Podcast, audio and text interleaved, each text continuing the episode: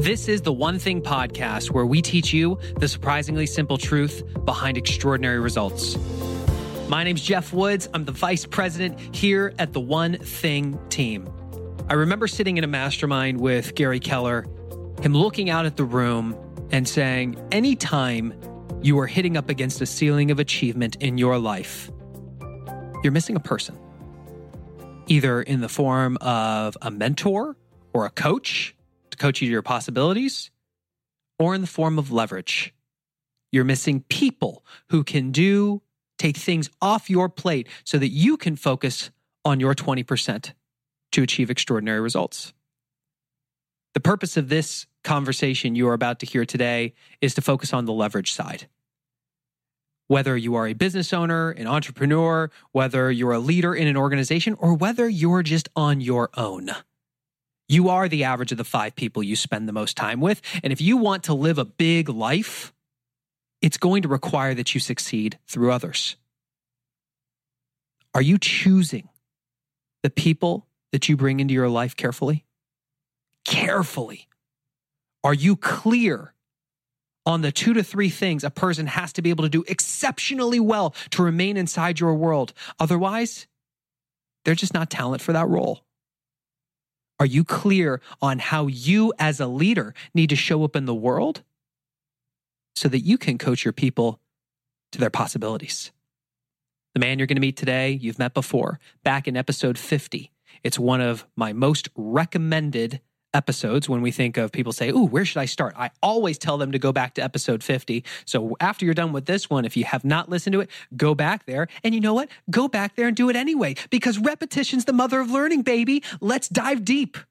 One suggestion for you Gene's business is the business of real estate. He is in Keller Williams. We know the majority of you are not in real estate. We will encourage you when he is using analogies around his business to ask yourself the question how does this apply to my business? What's the version of that for my world? Because the lessons are agnostic to industry. And if you choose to apply them to your own, you'll be amazed at what you can accomplish. So, with that, let's get into this conversation with Gene Rivers.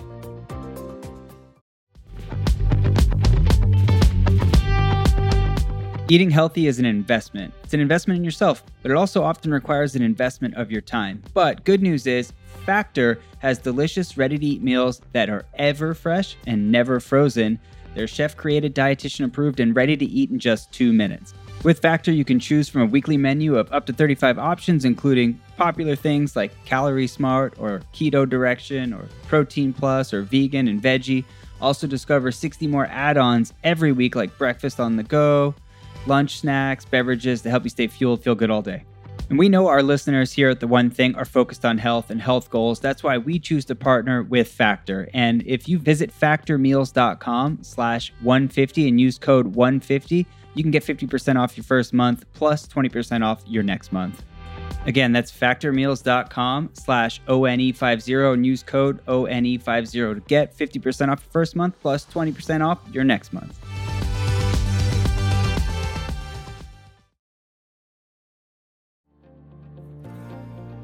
Gene, I'm I'm curious. You know, you're somebody I look to when I think about what does it mean to build a great team. What does it mean to hold your people accountable? What does it mean to coach them to their possibilities? You're just one of those names that comes up for me, and I'm curious with everything that's going on in your world right now. What's most present for you when you think about escalating the performance level of your team? Well, it's it's probably the most fundamental and important thing, and it should happen right in the very beginning of the relationship. And that is, we all need to remember that when people sign up for a job, when they say, "Yes, I'll come and work for you," and that pay is okay, they're trying to get something more out of that opportunity than just pay. It's a stepping stone for something that they want in their life, something that's important to them, uh, money may be a big factor in that, but there's still a purpose for the money. It's not just the money itself. And the more connected we can be to how our opportunity for them creates our opportunity for ourselves, the better off you can be in building a team. Hmm. And it is it is a truth that you should have some clarity about this if you're going to have effective accountability. Because I can't, I can't motivate anybody. I mean, I can't, Geoff. I can't. But what I can do, and what is most important to do, is help remind them why what they're doing within my organization is helping them achieve with what they want within their own life view, what they're trying to get. Because when you talk about accountability, uh, it only has two facets to it. And the facets are pain or pleasure. Hmm. and accountability, uh, when done really well, is a delicate balance between knowing when somebody needs a carrot, and a carrot can be a very compelling thing, but sometimes people need to wake up and then it requires a stick. And the carrot or the stick decision is based on your assessment of where someone's head is at at any given point. But the carrot or the stick are always about the goal that they have in mind, working every day, the thing that gets them out of bed, gets them to the office, and gets them to work hard and smart and creative and creatively. So I think it's really understanding their big why. Mm. How do you go about understanding the big why of your people? Well, for years, uh, it was kind of random. But uh, once I got into the current company I'm in, Keller Williams has an incredible track record of developing hiring strategies, and the current version, career visioning, that the, the key word in that is visioning. When you use career visioning as a process, there's obviously several steps that you go through before you get face to face with people. But once you get face to face with people that are true candidates, there's a very powerful uh, interview called the motivational interview. And it really does get them to discuss what would make it be perfect for them to work with you for three to five years and look back and say what made it perfect in terms of not just money their job, but their personal growth and their personal relationships. And when you get people to talk about that, you'll discover everyone's on a mission. Everyone's got something big in their mind. Some people want to climb the seven tallest mountains. Some people want to just travel the world. Some people want to own a villa in Tuscany. Some people want a beach house. But when you get in touch with what people want, and the role is one that has opportunity built into it, and there's growth and opportunity, then I can constantly remind them that they're one year away, two years away, three years away. Mm. Gary Keller has said something profound for many years. It, it rings in my head all the time, which is you're you're five years away from anything you want. Now, if that's true for me as a business owner, a business builder, and that is who he's talking to most of the time about this, is is the top people in the company.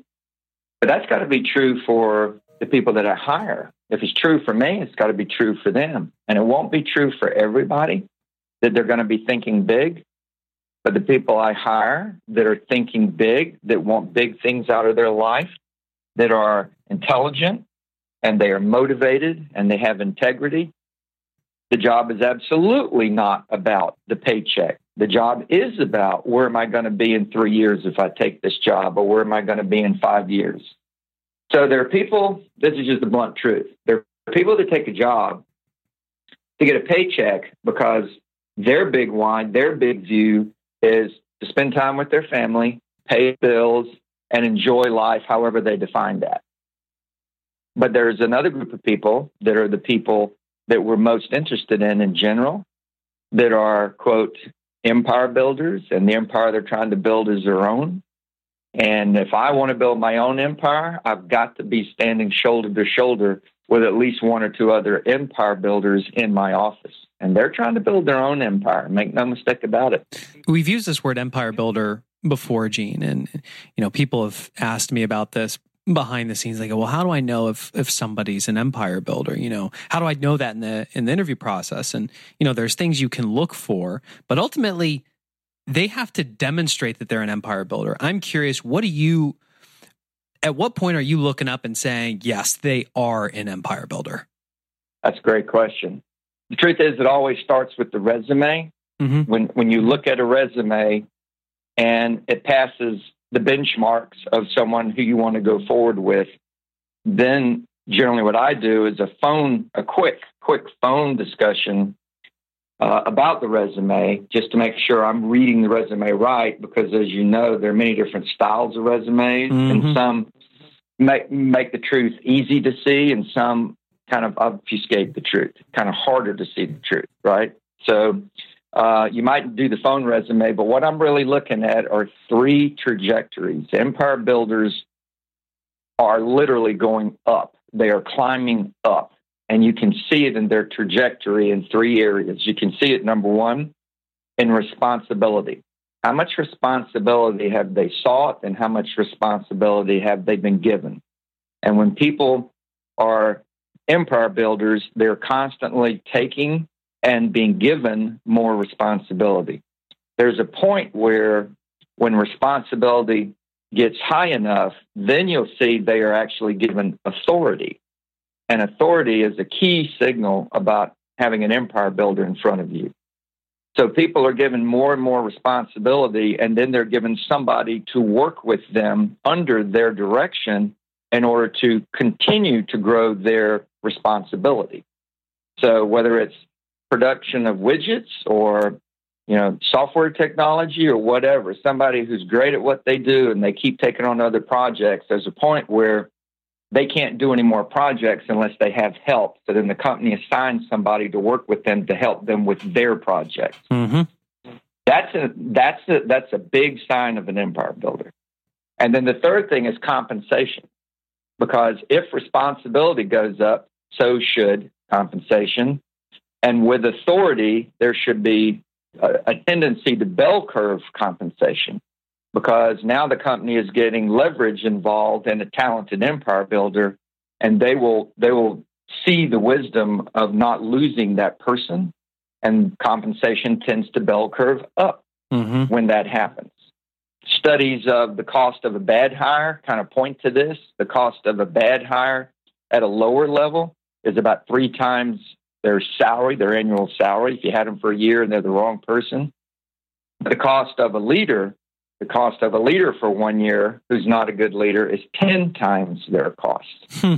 So that's that's a backward look at the the reflection that as responsibility and authority go up, there's a point when authority shows up that compensation bell curves up. So I'm looking at what was their level of responsibility, for their life. I mean, you, and you can see this, frankly, in kids. You can see it in high school or in college where they not only got high grades, but they were also on, a, on an athletic team. And they were not only on an athletic team, but maybe they were the co captain or the captain of the team. Right. They were not only in the anchor club, but they were the president of the anchor club, etc.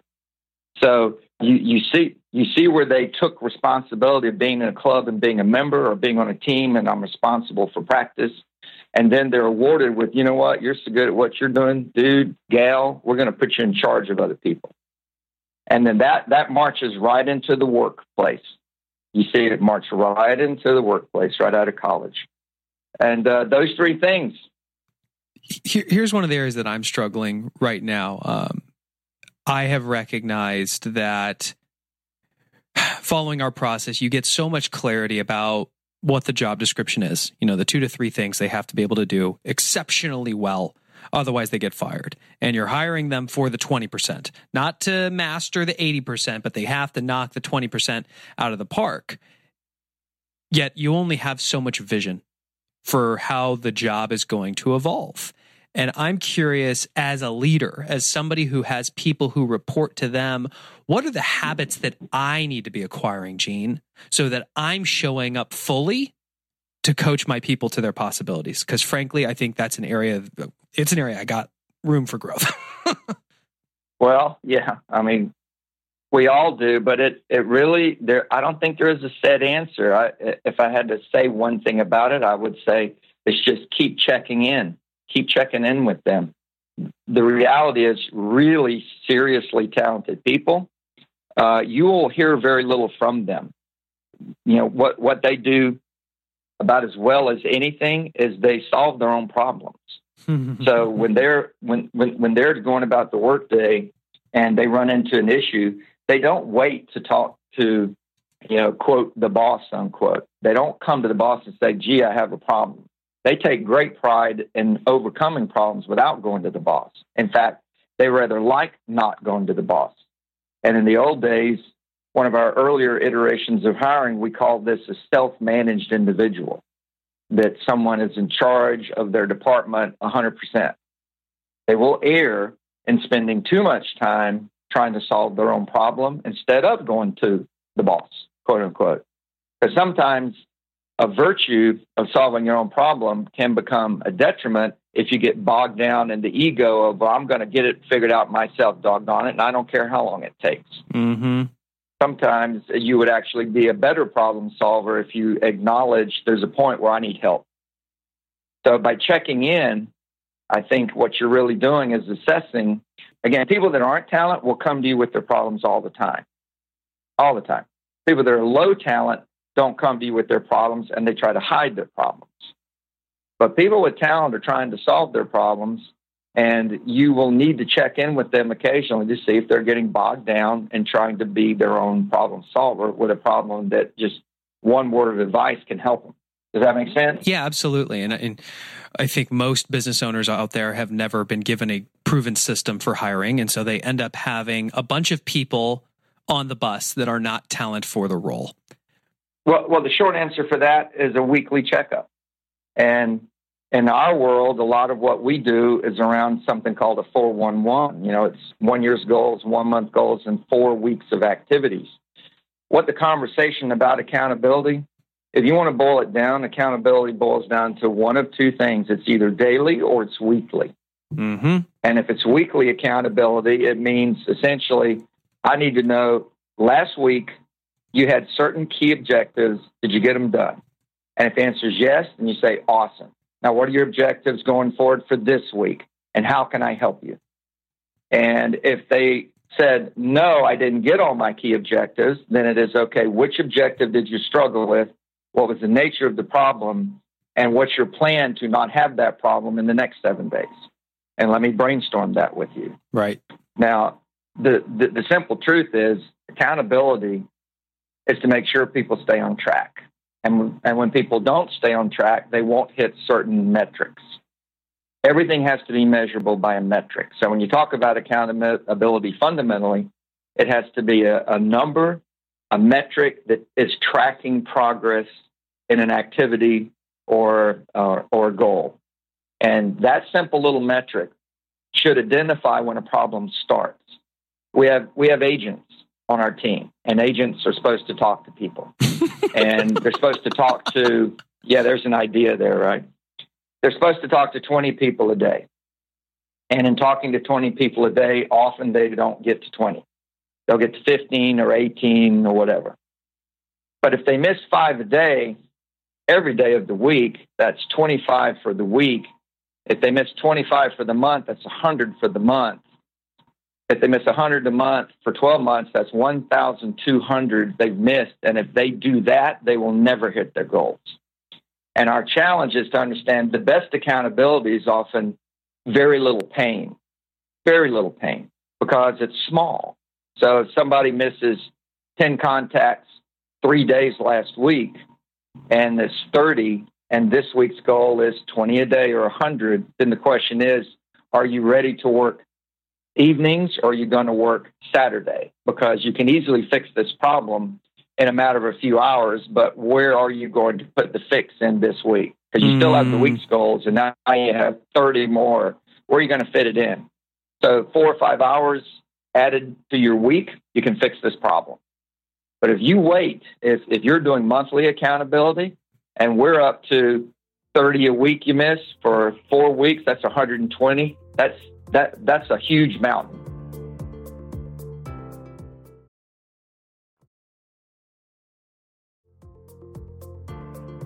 when we work with people in living your one thing, we've introduced the idea of the 15 minute protocol or the, the one minute protocol. The idea that when you have your activities down to a number, and like you said, Gene, you fall behind five contacts a day. The moment you fall behind, there is a pre planned consequence people really struggle to implement that. We share the idea with them and they struggle to implement it. How would you advise them? And why do you think that is? Oh, I think because they don't actually really want to implement it. I don't think they're actually committed to their goals. So, where does that start? I love when this happens, by the way. I mean, I'm not trying to flip the table on I, you, but I, I, I love the table. Table flipping's my favorite. okay. I think- consider it done. Then. yeah, there we go. I think it That's starts. my holiday gift to you. Thank you very much. Uh, You're where, welcome. where does that start? I think it starts with a lack of clarity on their why. Yeah, it does. It starts from the very beginning, and, and it starts with a lack of tying the bow in the very, very, very beginning about what it is they want. I've had people that have been very clear about their big why, and it's summed up in some big single goal. They have a other big why, like everybody wants to have a great family life. They want to have a life worth living, often defined by their spouse, their children, and the experiences they have as a family but it can often be embodied in something like getting a beach house. And I had somebody who wanted a beach house, and that was like very symbolic that they they would have achieved professionally, they would have achieved uh, financially, they would have achieved in uh, focusing on their family and time spent together. And if they got the beach house, that would be the proof. That would be the actual embodiment of all of that stuff. So I think when you hire somebody, like in that scenario, the discussion day one would be congratulations it's your first day on the path to getting your beach house and today and going forward i'm going to remind you regularly and consistently of what we're trying to accomplish and the plan here is for you to make enough bonus money to put aside that in two and a half years you're going to have the down payment and we'll purchase the beach house is this why you've taken this job along with everything else that comes with that and the answer is often very clear and immediate. Absolutely. If that if that can get done, this will be an amazing opportunity. and then from that point on, we're right back to talking about carrot or the stick. You know, and I've had conversations. I've had conversations that go back and forth on that. So an example of of somebody who's not hitting their numbers would be, um, you know what? I think you and I both know you don't want the beach house. I mean, we talked about it, blah, blah, blah. It was, you know, a great thing for you to b- want and believe, but your numbers say very clearly beach house is really not my thing. And if it is their thing, they immediately get aggravated and say, that's not true. That's not true. You shouldn't say that because that's just not true. I had a bad week, that's all. Bad week, mad week. Are these numbers going to get you a beach house? I see what you're getting at. I see what you're getting at. Well, of course you see what I'm getting at, but what I'm really getting at is you in your gut, you didn't want to do the work because you and I know if you really want to do the work, you'll do the work because you've already done the work seven weeks in a row. Now this week you didn't do it, and you're telling me it's just a bad week. No, you didn't want to do it. If you didn't want to do it, maybe you don't want the beach house. Would you stop saying that? You getting aggravated? Are you getting aggravated at me for pointing out these numbers won't get you the beach house? You ought to look in the mirror and get aggravated at that fool that's not doing what it takes to get the beach house. Don't get aggravated at me. Get, get aggravated at yourself. Can you fix these numbers this week? You want to prove to me that you still want the beach house? Can you fix these numbers this week? This week. I don't care how you do it. Can you fix them? Yes or no? Well, sure I can. Good. Fix it. Call me when it's fixed. And that's an example of the stick. But if somebody's hitting really good numbers and you want to continue to encourage them, because truth is people do 20 a day, but there are people who do 30 a day consistently. So if you want to plus it, uh, here, here's an example of the carrot approach to the same scenario. So, you know, you had a really strong week. It's amazing. You didn't do the, the 20 a day. You didn't do the 100. You did 127. That's amazing. Do me a favor. Close your eyes. Close your eyes. You're at the beach. You're walking out past the dunes to the water. Your toes are crunching in the sand. Your ankles feel the warm water lapping over them. You smell the salt air. You turn around and look up past the sea oats waving in the wind, and you see the roof of your beach house. You know what? You're closer to that beach house now than you were just a week ago. Isn't that amazing? Why don't you keep this performance up? So that's the that's the carrot and the stick approach about one goal that is emblematic of where they want to go. So what you said was they're not attached to their big why. But that kind of scenario that I just went through of the yin and the yang is about attaching them back to that big why because people do get distracted. They lose sight of the work you do here every day is the path. It is the only path for you to get what you want out of life. And I think what we don't do as well as we should is teach people the fundamentals of big success. And one of the key issues is you need to be supremely successful in whatever role you're in. That is the key. It isn't the job you need is coming in a year or two. It is master the role you're in at this very moment. This is what you have to master this role. If you're the receptionist, if you're part of the cleaning crew, if you're a CEO, I don't care what role you're in, your vision should be I'm going to hit this role out of the park, no other role. If you're an agent who's supposed to call 20 people a day and you're supposed to write 60 contracts a year and close 30 of those minimum, you need to master that role. If you want one day to have your own team and, and you know gross a million and then net a million, all that starts with you better hit it out of the park right now today, working with buyers.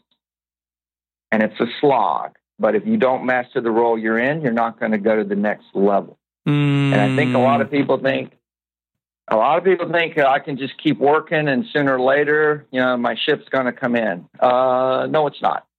No, it's not. You always have to swim out to the ship. The ship is not coming to you. You have to go to it. And it is about mastering the role that you're in. And that, that's something I don't think we, we teach with enough force. I want to ask a question to you who is listening to this. Where in your life are you viewing your current situation as a stepping stone? And you're hating on your stepping stone. Telling yourself the story that it's not what you want, that, oh, when I just get to that next level, then I'll be happy. Yeah, it's so smart. That that was that was profound for me, Gene. Uh, I remember when I was in medical device sales and I was really telling myself a negative story around my job. And my mentor asked me why I was hating on my stepping stone. He's going, dude, everything that you're doing right now is setting you up for the next opportunity. Why are you hating on it? And that just that shifted everything. And it was about two months later that I ended up meeting Jay. yeah, buddy. Well, that's it. That's it. People do need to really tie the dots marching up that hill is dealing with the difficult single step that's right in front of you. If you don't get up that next foot on the mountain, you're not going to get to the top. Let me ask you this. You've you've had a lot of people come in your world. Many have stayed. Not every some people have made themselves available to industry. Um, oh, yeah. Yeah. Empire builders are the exception. They're not the rule when you have somebody in your world that is not presenting as an empire builder, do you just cut bait or do you give them the chance? Do you coach them to the possibility? That's a that's a complicated question because I'm a complicated guy. It, it, yeah, yeah, but but I mean it, it it begs it begs the necessity to deal with reality, and reality is in all organizations, there is an internal path of increasing responsibility and authority that leads to the top. Mm-hmm. And if you think about it in terms of departments, every department, if there's 10 people in a department, they're all not necessarily going to be empire builders. And the fact is, there can be, quote, good workers who are not empire builders, but the good workers are necessary to get everything done that is necessary for the empire builder to climb and build an empire. Then let me reframe. You are looking for an empire builder. The role that you brought that person on to fill is an empire building role, and they are not presenting as one. Right. So the the the hard truth is they may end up. The language we use is kind of cul-de-sac they may, may end up on on the path and then suddenly they're on the side of the path and they're producing and they're valuable. They show up, they have great attitude, but the big D, the big driver, the big emotion of an empire builder is just not there. And a lot of people that you hire and interview uh, or interview and hire and bring into the organization, their trajectory has got them to a point where they look to you like they're an empire builder. And if I bring them in, they're going to continue with that trajectory. But the truth is, if you've read, there was there there was a book uh, quite some years ago called the Peter Principle. Mm. I don't know if you recall that book. Mm-mm. And it simply said in an organization, people tend to rise to their level of incompetence. And it just said, you'll keep getting promoted until you won't get promoted. And once you see somebody who's risen to that point, but they've been in the current you know, position for five years, they've probably hit their level of incompetence. Where beyond this, they don't perform well. It's too complex. It's too much responsibility. They're juggling too many balls, and they just can't can't seem to perform like they did at lower levels.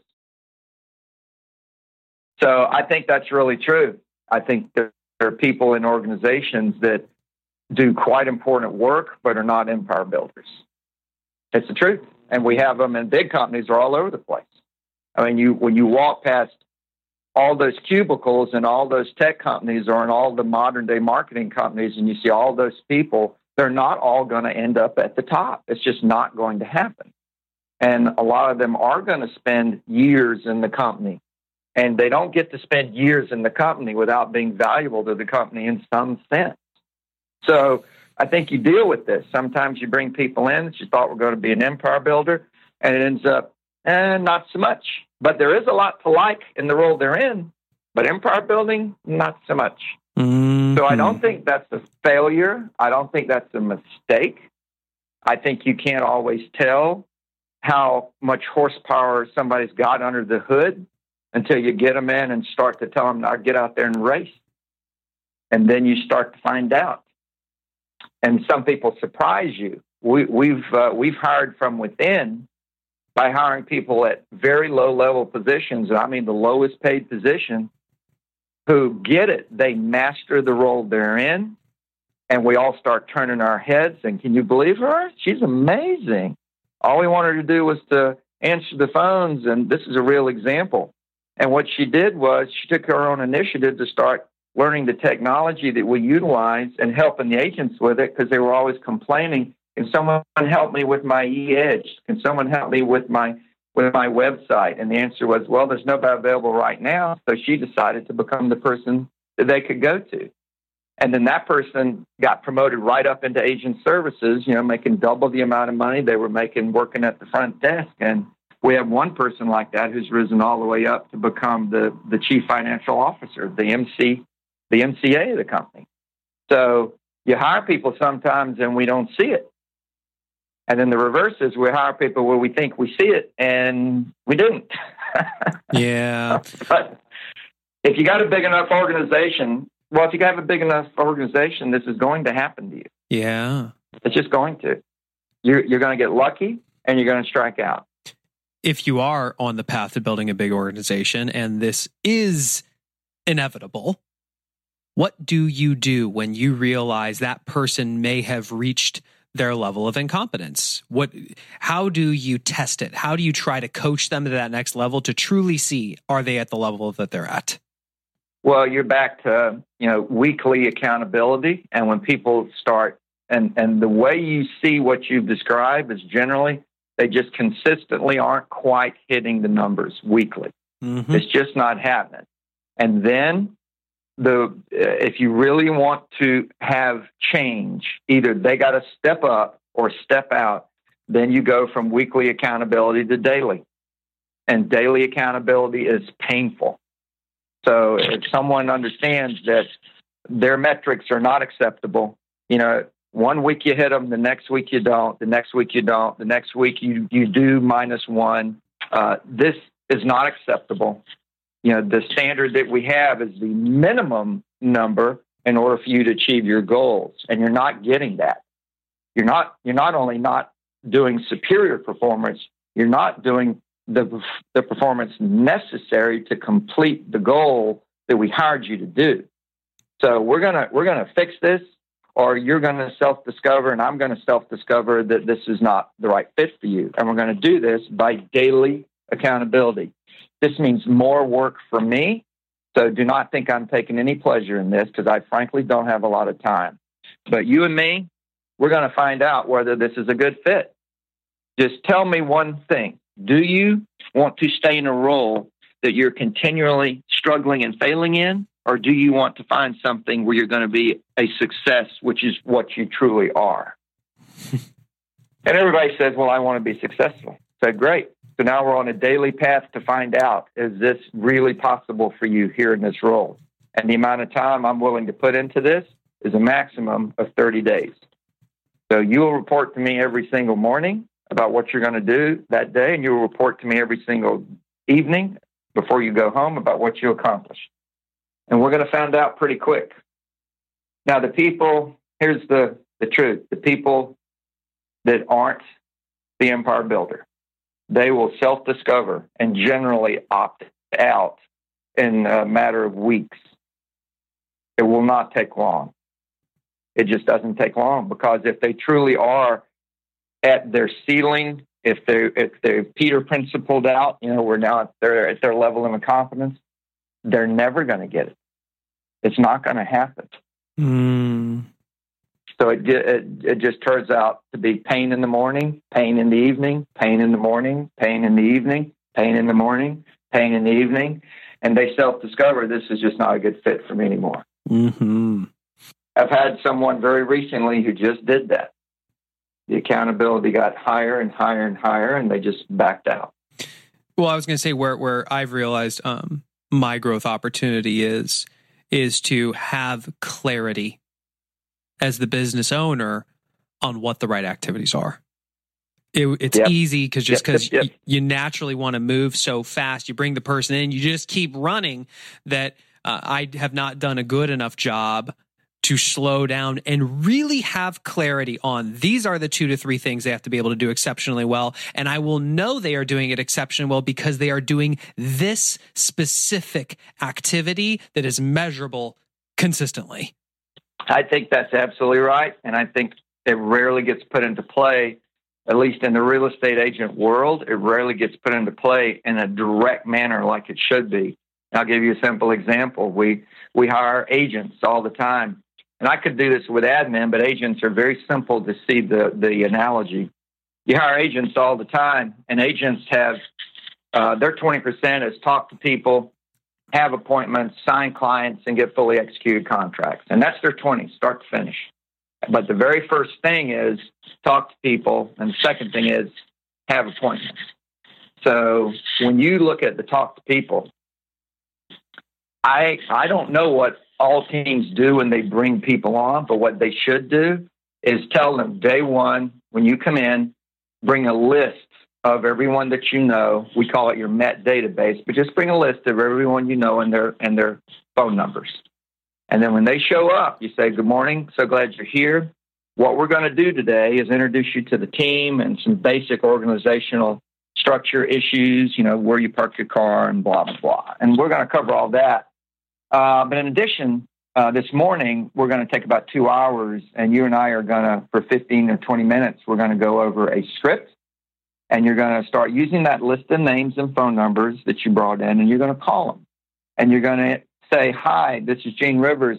I'm so excited to tell you I've joined the Rivers team. I'm going to be working with them to help people have tremendous success in the acquisition of wonderful homes or in the sale of property so that they can move up the ladder in their life. The Rivers team has four value propositions that they bring to every consumer of real estate services. I'm going to share those with you. Um, and I'd like you to be thinking while I share those with you, who do you know, family member, friend, or coworker that I could help, that you would help me launching my career on the Rivers team, that I could help in the buying or selling of real estate. So here's the value propositions. Now, when we're done with that call, and I'm going to be sitting listening to you, you're going to be putting their name into the computer. You're going to be putting in their data. These are your Mets. Are they married? Do they have kids? What do they do for a living? Where do they work? You're going to be putting their data in. And when you talk to them, you're going to do two things. You're going to collect data related to buying or selling themselves or referring you to somebody who is buying or selling. And you're going to record that data in the computer file on their notes. And then you're going to set the next point of contact based on the data you just collected. So they tell you they know somebody at work who they think is buying a house, and they're going to go find out who it is, and you're going to call them back on Monday to find out uh, who that person is and their phone number. So you're going to do this for at least 10 names. We're going to practice a script. You're going to get through 10 names in that list. So you're going to be talking to people, you're going to be connecting, you're going to be collecting data, and you're going to be setting next point of contact. Now, that will be the backbone of your job. And you're going to do that every day for the rest of your career on the Rivers team as a buyer's agent. Do you have any questions? yes. and, and well, my, that's it. I know. And my question for the people who are listening to this, because the vast majority of you are not in real estate, you just heard Gene's system, right? That is that is that is the backbone of someone's job. What's your system?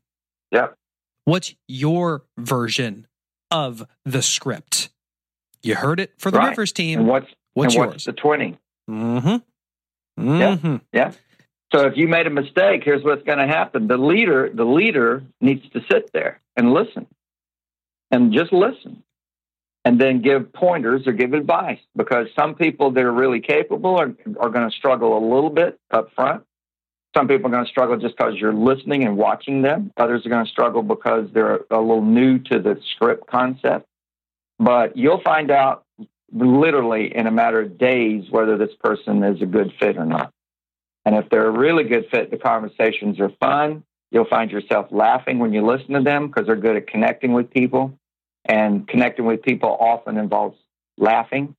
So there'll be a lot of good data collected and you'll watch them get into the rhythm of doing the thing that will get them ultimately to a beach house. Mm-hmm. That's the thing they have to master.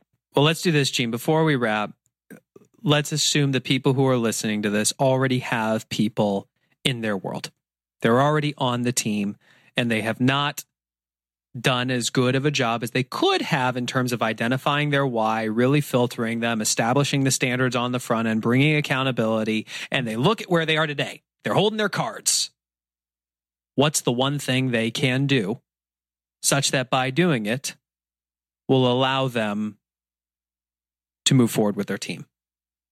If I understood your question right, if they have talent, but they haven't been holding them accountable, didn't really train them well, or whatever. Yep. But they look at them, and I, I got a group of good people here, but nobody's performing the way they could, in yep. my opinion. Yes. Yeah, the best, the one thing, rehire them. Rehire them. You apologize to them, and you say, you know what? I think you have a lot of talent, and I think I haven't done the best job I could in getting you into a high performing mindset. So I want to go back to the very beginning and I want to reconnect with you. I'm going to take you through a process where we're going to get great clarity on what the role is, on what the 20% of your job is. I'm going to get clarity on, on what are you doing here? What do you want out of this? Where are you trying to go in your life? And then you and I are going to set expectations all over again. We're going to get great clarity on work hours, on job duties, on responsibilities. And then you and me and everyone in here is going to get back to work again. And if in the process of rehiring you, you decide this is not a good fit for you, that is awesome. And I encourage you to, to really deal with this. And if you're not the right fit, you're not helping yourself by staying here, and you're not helping me by staying here. So that's what we're going to do. And the reason that's important, Geoff, is the, a whole lot of us have people that we're not holding them accountable to face the reality of whether this is the right fit for them. Mm-hmm. We just tend to want to motor along and, you know, ignore them and deal with other more pressing matters. Mm-hmm. But the fact is, there's nothing more pressing than dealing with the reality that who you surround yourself with is going to have more to do with what you get than what you do. The most important thing you do is choose carefully, carefully, carefully who you surround yourself with. Well, there you have it, my conversation with Gene Rivers. Folks, you are the average of the five people you spend the most time with. Are you choosing who you seek your guidance from carefully? There's a reason that we reached out to Gene for this conversation. and by now, you know the reason. who do you have in your life that can have these types of conversations with you? You know, hopefully, we've earned the right to be one of those voices for you. It's why we do this show. Our question for you is out of everything you just heard, where are you going to take action? I think for a lot of you, this was a healthy dose of looking in the mirror and realizing, oh my goodness, I have not done a good job. Or we'll say it more positively, I have a lot of opportunity for growth. So here's a few questions for you. What are you currently doing that's helping your people achieve their life's goals? And here's the flip of it. What are you doing that's stopping your people from achieving their goals?